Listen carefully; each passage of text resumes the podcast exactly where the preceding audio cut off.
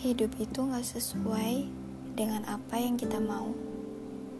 Hidup itu seperti teka-teki silang yang sebenarnya kita gak tahu ke depannya gimana.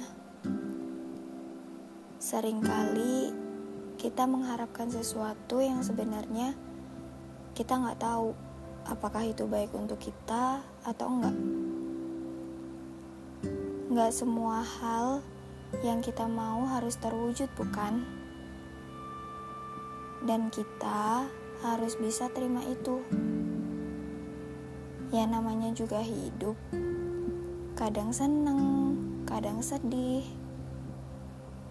Itulah proses pendewasaan kita sesungguhnya. Mungkin semesta punya rencana lain. Ketika apa yang kita inginkan tidak terwujud. Dan semua yang terjadi itu pasti ada alasannya. Yang terpenting sekarang, selalu lakukan yang terbaik. Berbuat baik, menciptakan kebahagiaan, dan hidup harus terus berjalan.